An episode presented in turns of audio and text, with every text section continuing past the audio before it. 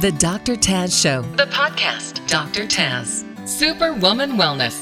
Here's Dr. Taz. Welcome back, everybody. Welcome back to this episode of Superwoman Wellness, where on every episode of the show, I am determined to bring you back to your superpowered self.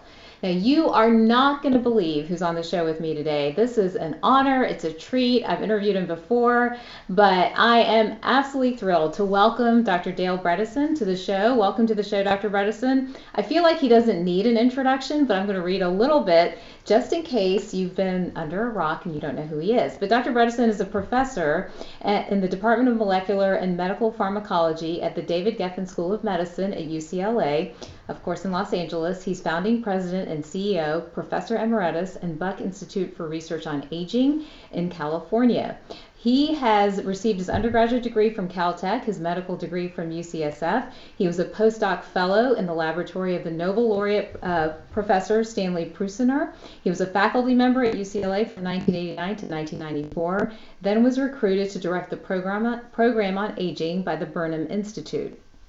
He then went on, he returned to UCLA as a director of the Easton Centers for Alzheimer's Disease Research. The Bredesen Laboratory, which we're going to talk about today, studies basic mechanisms underlying the neurodegenerative processes and the translation of this knowledge into the effective therapeutics for Alzheimer's disease and other neurodegenerative conditions. Dr. Bredesen has been a leading researcher in this work. We are actually using a lot of his work in our clinic at CentreSpring MD. So that's why I'm thrilled, excited, and overjoyed to welcome him to the show. Welcome to the show, Dr. Bredesen. Thanks, Dr. Taz. Thanks for having me on. You are welcome. So, Alzheimer's, you know, a lot of us out there think it's not going to affect us, think it's not something we're going to have to deal with until we start having cognitive decline or one of our beloved family members has cognitive decline. And right now in practice, I have a range of patients, all ages, it's a family practice, and we will see everybody from the very severely affected Alzheimer's patient to the very young 30 to 40 something year old who's suddenly forgetting things, for, you know, just having having trouble remembering their words. And usually they'll resort to quick fixes, medications in the beginning, but really my opinion, I'm sure yours, is there's something deeper going on underneath all of that. What's happening in the world of Alzheimer's? Why does it seem like this disease is escalating? My personal opinion, I don't know if it's based on fact or not, but that there are signs that are showing up earlier and earlier. Tell us a little bit about what you're seeing. Yeah, absolutely. That's a good point. Uh, there is a clear, clearly a rise. Um, this has been the disease that has been on the rise, while others um, such as stroke, for example, have declined. And so this is a huge problem. And, and Professor Kristine Yaffe from UCSF published a paper just a few years ago showing that if you actually look carefully at autopsy data, Alzheimer's has now become the third leading cause of death in the United States. It's actually uh, number one in the UK uh, for women. Um, it huh. has now passed both cancer and cardiovascular disease. So this is a huge problem. It's on the rise. And you mentioned that uh, about seeing things that, that, you may not have seen before. And one of the things that's really surprised me when I was training, uh, way this is way back in the 80s. Uh, we virtually never saw anyone who was in their 50s. We would see people in their 60s, 70s, and 80s. Pretty typical story. Um, and yet, in, unless it was that rare, less than 5% that are truly the autosomal dominant familial Alzheimer's, those are the uncommon ones. But with that uh, exception, we wouldn't see it. Now, all the time, one of the most common things we see is the 52 year old woman who has Alzheimer's disease. Yep. And so there really is what we think of as a hidden epidemic, essentially hidden below the umbrella of Alzheimer's disease. This is very unfortunate.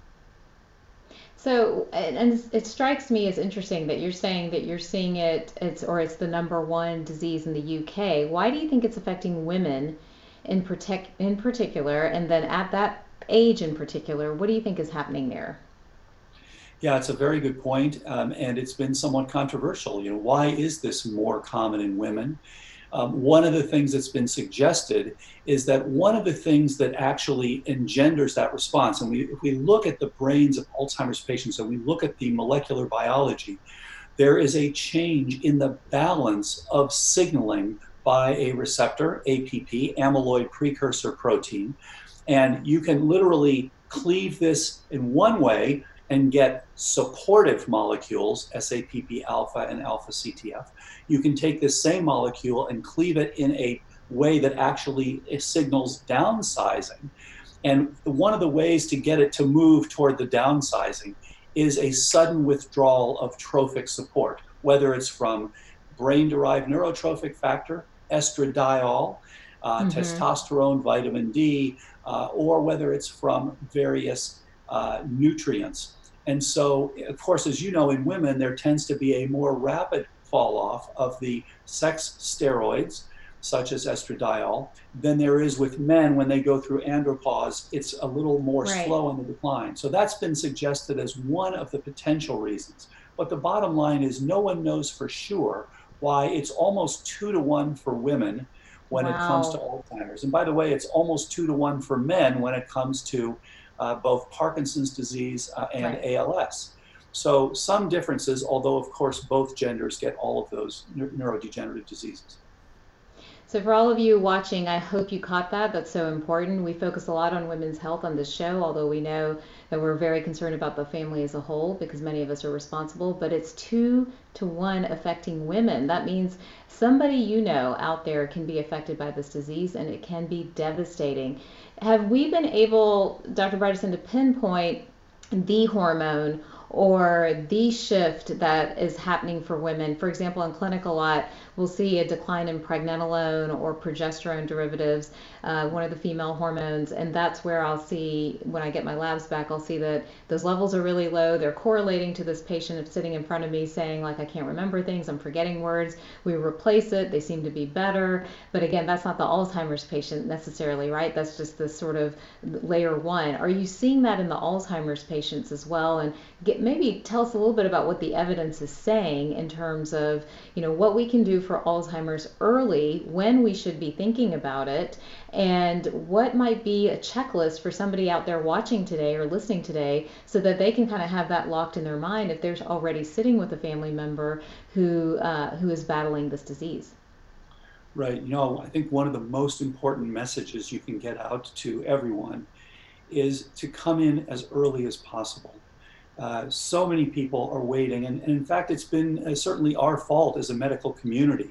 We keep saying to people, "There's nothing that can be done, and therefore, you know, come in late. Don't you don't need to come in early." Right. And that's just the opposite of the truth. So, in fact, the armamentarium for Alzheimer's disease is actually quite extensive. There's a tremendous amount that can be done. Now, you mentioned uh, the the uh, female hormones, for example.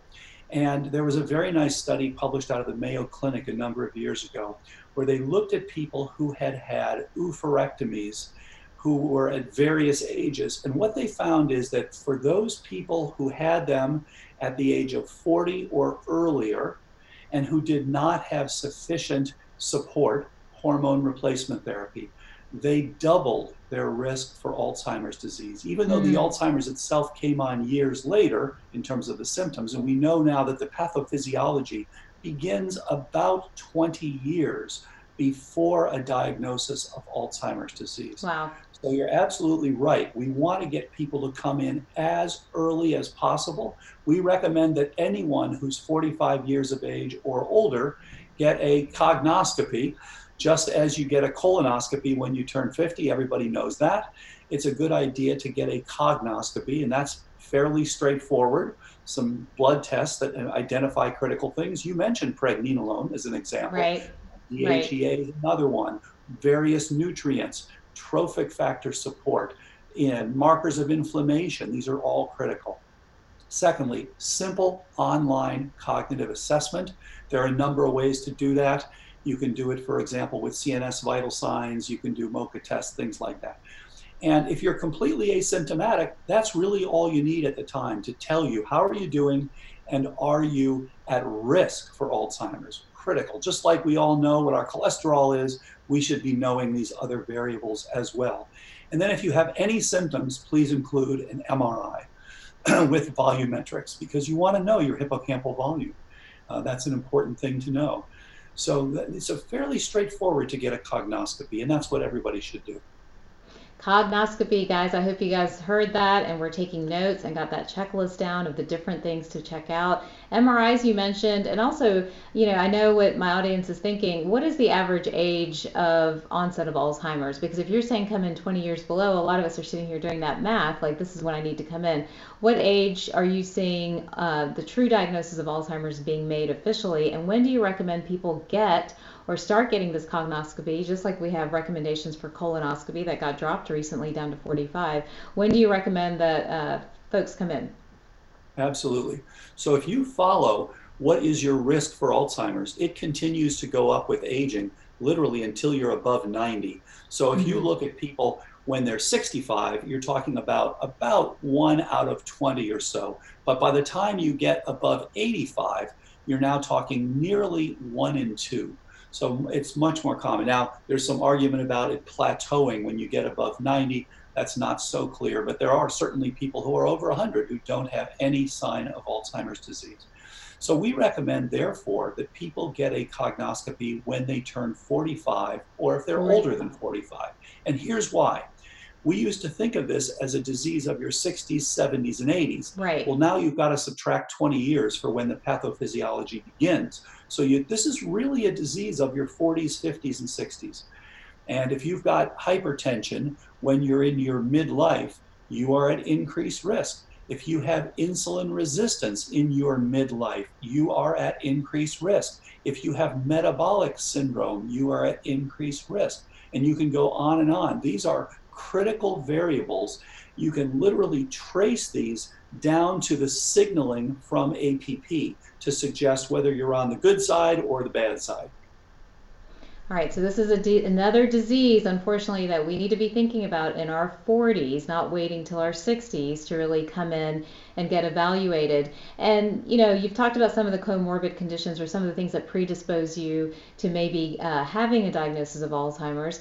I get a lot of questions, I'm sure you do too, that, well, I have the gene or I don't have the gene. How strongly do genetics play into this? Because I have some theories on that. I'm curious to see what you think. Is it you have the gene and the gene gets activated and that's your risk for Alzheimer's? Or if you don't have the gene, you'll never get it? What do you think? Very good point. And so the genetics are not your destiny. And that's the most important thing to right. understand. So the most, as you know, there are there are about three dozen different genes that confer some risk for Alzheimer's disease, but there is one that's the common one, which is of course ApoE4, and so ApoE, apolipoprotein E. It's a little mm-hmm. bit like your butcher. It's the guy that carries around the fat.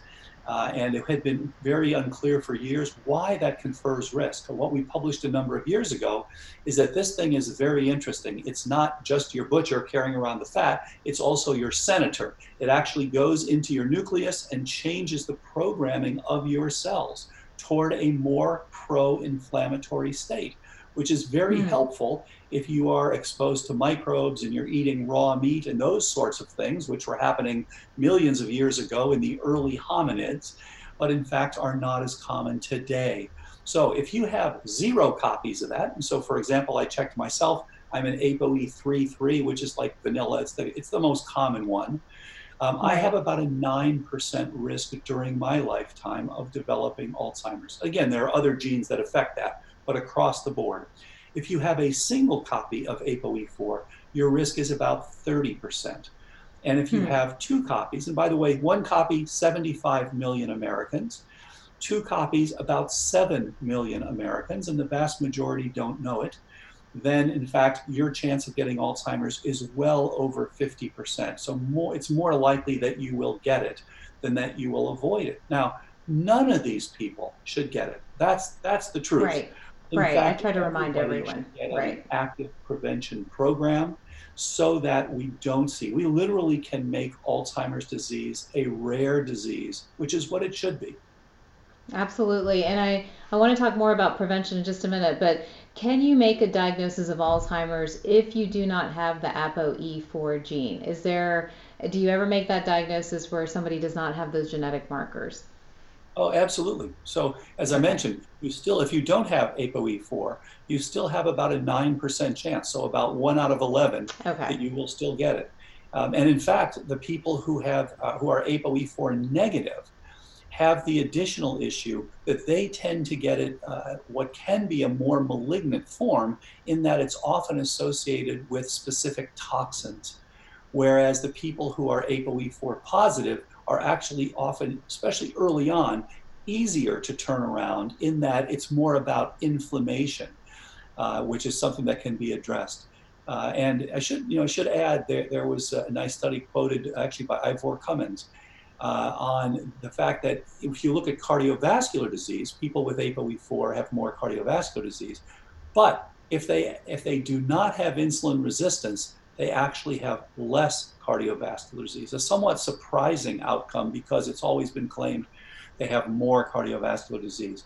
So in fact, it, it, the whether or not you have insulin resistance, whether you not or not you have ongoing systemic inflammation, these are critical players in your risk, both for cardiovascular disease and for Alzheimer's disease. Fascinating stuff. And that's a great segue to the topic of prevention because at the end of the day, this isn't a disease without hope. This isn't a disease without solutions or things that we can do. But the key, the magic is to come in early and to be educated early. Talk a little bit about what prevention of Alzheimer's really means. You know, it's not doing crossword puzzles, guys. That's not the answer. But what does it really mean and what does it really involve? And why maybe a holistic functional integrative approach is the way to go and part of the reason why people aren't getting answers in their routine doctor visits. Right. It's a good point. Uh, so I was not trained in the area of integrative and functional medicine. I was very classically trained as a neurologist and neuroscientist. And so our 30 years in the lab have shown us that if you actually trace the molecular pathways, what you find is that what is driving this disease is not a single variable there is actually this beautiful balance that I mentioned, and that is impacted by many different things. So that leads us right to functional and integrative medicine and says that yes, these are like whether it's Alzheimer's, whether it's Parkinson's, whether it's uh, other diseases, cancer, things like that, these are complex chronic illnesses. Very different than the illnesses that were killing us in the 20th century right. that were simple yeah. illnesses like pneumococcal pneumonia and tuberculosis. These have multivariables, and so therefore you actually have to identify those and you have to address those. So we discover that there are subtypes of Alzheimer's, ones therefore that in which the predominant driver is either inflammation, different pathogens, insulin resistance, uh, trophic withdrawal, hormonal withdrawal, specific toxins you're exposed to, vascular abnormalities. So the good news is you can identify those for each person. So just as you would look at your lipid profile to say, ah, you know, am I at risk of having cardiovascular disease? And then you can look further with a, you know, with a calcium score, for example, to see what's actually down the road. You can do the same thing now with Alzheimer's. It's a little more complicated because there are more variables that input. Right. So you want to know your inflammatory status. You want to know various pathogens you may have been exposed to. So if you look in the brains of patients with Alzheimer's, what do you find? You find P. gingivalis from poor dentition. You find herpes simplex from the lip. Mm. You find molds from the sinuses you find Borrelia from Lyme disease. So all of these things are potential contributors, and you want to identify those, and then you want to get on appropriate treatment so that you prevent the cognitive decline. And let me mention a common finding. So we had a woman who came in a number of years ago, and she said, you know, my this is important in my family. Many people have gotten Alzheimer's. Uh, she turned out to be ApoE4 positive. And mm-hmm. she said, you know, I'm here for prevention. Well, when we actually did her testing, she was past prevention. She had a MoCA score of 23. You should be scoring 28 to 30. And so she already had significant MCI, mild cognitive impairment. Mm-hmm. Wow. She went on the protocol. She's now at 30 out of 30, which is perfect and doing very, very well. And she said, You know, I didn't realize how bad things were until they got better. And of course, that's a common finding. You find out how bad things were when you're now much more functional. So, this is why we recommend everybody please get on prevention or, at the worst, earliest reversal. I think that's so fascinating, and it just drives home that point of how how much the body can heal itself, and how yeah. the brain is plastic. There's that concept of neuroplasticity. If you provide it what it needs, then you really do see tremendous turnaround. Out of the different categories, Dr. Bredesen, this is again a selfish question, just for me in practice, quite honestly. But there's inflammation, there's oxidative stress where the brain's not getting the oxygen it needs for those cells and for all those mitochondria guys. Those are all the cells floating around in the brain that help the help power your brain. You know, there's toxicity, which is becoming an increasing concern in our environment. There's cardiometabolic factors and health. Um, there's medications. There's hormones you know, when you put, uh, there's gut health, when you have this table of all the different things that any given patient could be dealing with and struggling with, is there one that you can link more strongly to cognitive decline and Alzheimer's more than anything else? You know, are there one or two of those that, you know, for the person out there like, oh my gosh, I feel like I'm drinking from a fire hose right now? Are there one or two things that you would say, hey, really focus in? Is this an issue for you? You know, it's interesting you say that because it really gets at the crux of the issue here, which is that in the past we were able to treat illnesses with a drug and in nothing more. Because, right. for example, if you look at pneumococcal pneumonia, yes, whether you have alcohol on board makes a difference. Yes, whether you have diabetes makes a difference. Yes, whether your B cells are functioning and you've got the appropriate immune system, these all make a difference. But the pneumococcus is so much more important than anything else that if you just give penicillin or amoxicillin or cephalosporins and kill that, you can get away with having problems in the others. In Alzheimer's, it's not that way. There are many features and they all contribute. And therefore, there's not one dominant one, and you can't just say, okay, the drug is just going to do one thing. If you look at the various people that are getting it, probably the most common thing across the board is insulin resistance. Is people? Wow. Okay. Uh, the, the reality, as you know very well, we were not evolutionarily designed to eat the diet that we currently eat. And so when we consume so many simple carbohydrates, so little on the fiber side, and we have chronically high insulin levels, this contributes to many things from obesity to type 2 diabetes to metabolic syndrome, hypertension, and of course, Alzheimer's disease. And so I think that's one that's critical. But I would urge people, please look at nocturnal oximetry. That's turning out to be very important. Whether someone has, people say, well, I don't think I have sleep apnea, so don't worry about it. Right. In fact, right. dropping your oxygen is critical. Please consider a continuous glucose monitor just for two weeks. See if there's something that's spiking and something that's giving you hypoglycemia. Both of these things can contribute to cognitive decline. Please check the dentition. You can do an oral DNA test and see if you've got specific mm. pathogens that may be contributing. Please check the HSCRP. See if you have systemic inflammation. Please check gut health. You know, there's a yeah. there's a checklist that's that's in the book that you mentioned uh, and you can actually uh, look pretty clearly at what are the critical variables that could be driving this process. And again, you can make it so that nobody should get this disease. This should truly be a rare disease. Such great information. I mean, if for any of you who uh, didn't catch all of that insulin resistance, you know, really where we are in the state of high insulin levels, we're storing constantly. It's Alzheimer's by some has been called the type 3 diabetes. It's really one of the major drivers of this particular disease, and that we can screen, we can look for that early, we can find it, we can turn it around. When it comes to prevention, other than checking and looking for all this stuff, which I know you've done an amazing job with the Bredesen protocol in terms of thinking holistically through all the different factors, thinking through that smorgasbord of different things that can cause Alzheimer's. Is there a diet that you recommend across the board for prevention? Are there like three key supplements that you would recommend if someone is just jumping into this, just putting their toe in the water, but they want to start? Where would you where would you kind of point them? Absolutely, there are some basics, um, and of course, um, you know, my wife, as I mentioned in the book, my my wife said 25 years ago when we were early on in our research said, you know, whatever you guys find that's driving the process of neurodegeneration, it's going to have something to do with basic things like diet, exercise, sleep, stress, things like this. And I, at the time, I said to her, no, no, no, we're going to find one molecule, one right. fold, one right. specific, and we're going to get a drug, and then it's going to be gone. And of course, I should have listened to her uh, all those years ago.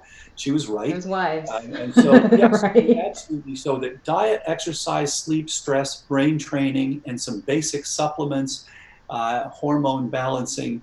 Uh, and nutrients and things like that are critical. So diet, you want to have a at least for for brain support, you want to have a, uh, a, a plant-rich, mildly ketogenic, and the ability, the ability to generate ketones. And we'd like ultimately for it to be endogenous ketones. But at the beginning, you can start with things like MCT oil or exogenous ketones, ketone salts, ketone ester to help get that ketone level up because your brain needs those ketones as you're now getting off the carbs. So plant rich, uh, mildly ketogenic, high fiber, high fats, intermediate protein, low carbohydrates, and very low simple carbs is the diet. We call it KetoFlex 12-3. And don't forget the fasting. Fasting is actually so critical.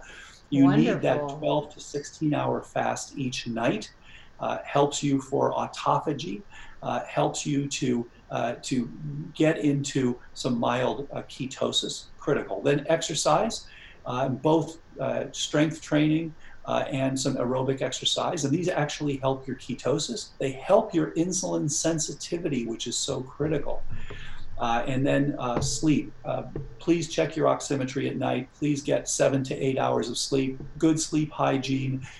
Get in the dark. Take some melatonin if you want to. That's all fine. But you want to have good sleep. And so many people avoid that. It's a critical determinant of cognitive decline. And then stress levels. And then, you know, as a scientist, if you had told me 15 years ago that I would be telling people about stress and joy and meditation, I would have laughed.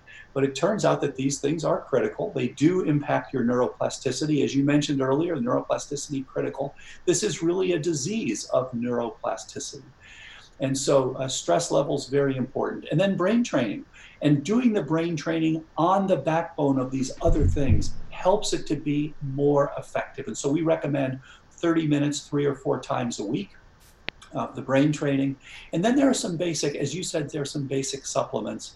Uh, and again, we start with please make sure you're in some mild ketosis. We're looking for 1.0 to 4.0 millimolar beta hydroxybutyrate as the, the target for your ketosis. And you can okay. generate one millimolar pretty readily uh, endogenously if you simply have the appropriate fasting, the appropriate uh, high fat, high good fats uh, diet, and things like that.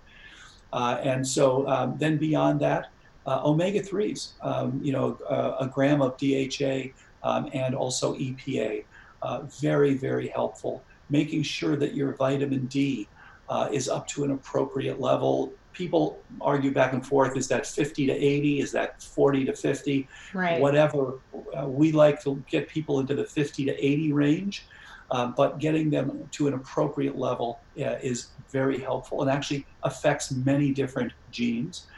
Uh, there is um, the things like magnesium threonate uh, typically mm-hmm. taken in the Use evening that. because it can uh, cause some sleepiness in some people. Um, that has been published to make an impact um, and then, uh, you know, looking at other things like curcumin. Uh, curcumin can be uh, very helpful and has been used for thousands of years. It does decrease uh, the inflammation, of course. And then we also like a newer product called whole coffee fruit extract, um, which increases brain derived neurotrophic factor, which has an anti Alzheimer's effect. So those are just a few, but the reality is that the armamentarium in Alzheimer's is huge you right. can improve your neurochemistry. Start by looking at what's actually driving the problem or driving the risk. And there are many things. And we've been told over the years, oh, there's nothing you can do to prevent, delay, or reverse this problem. That is absolutely not true. And multiple publications are showing that now. So that, in fact, there's a tremendous amount that you can do.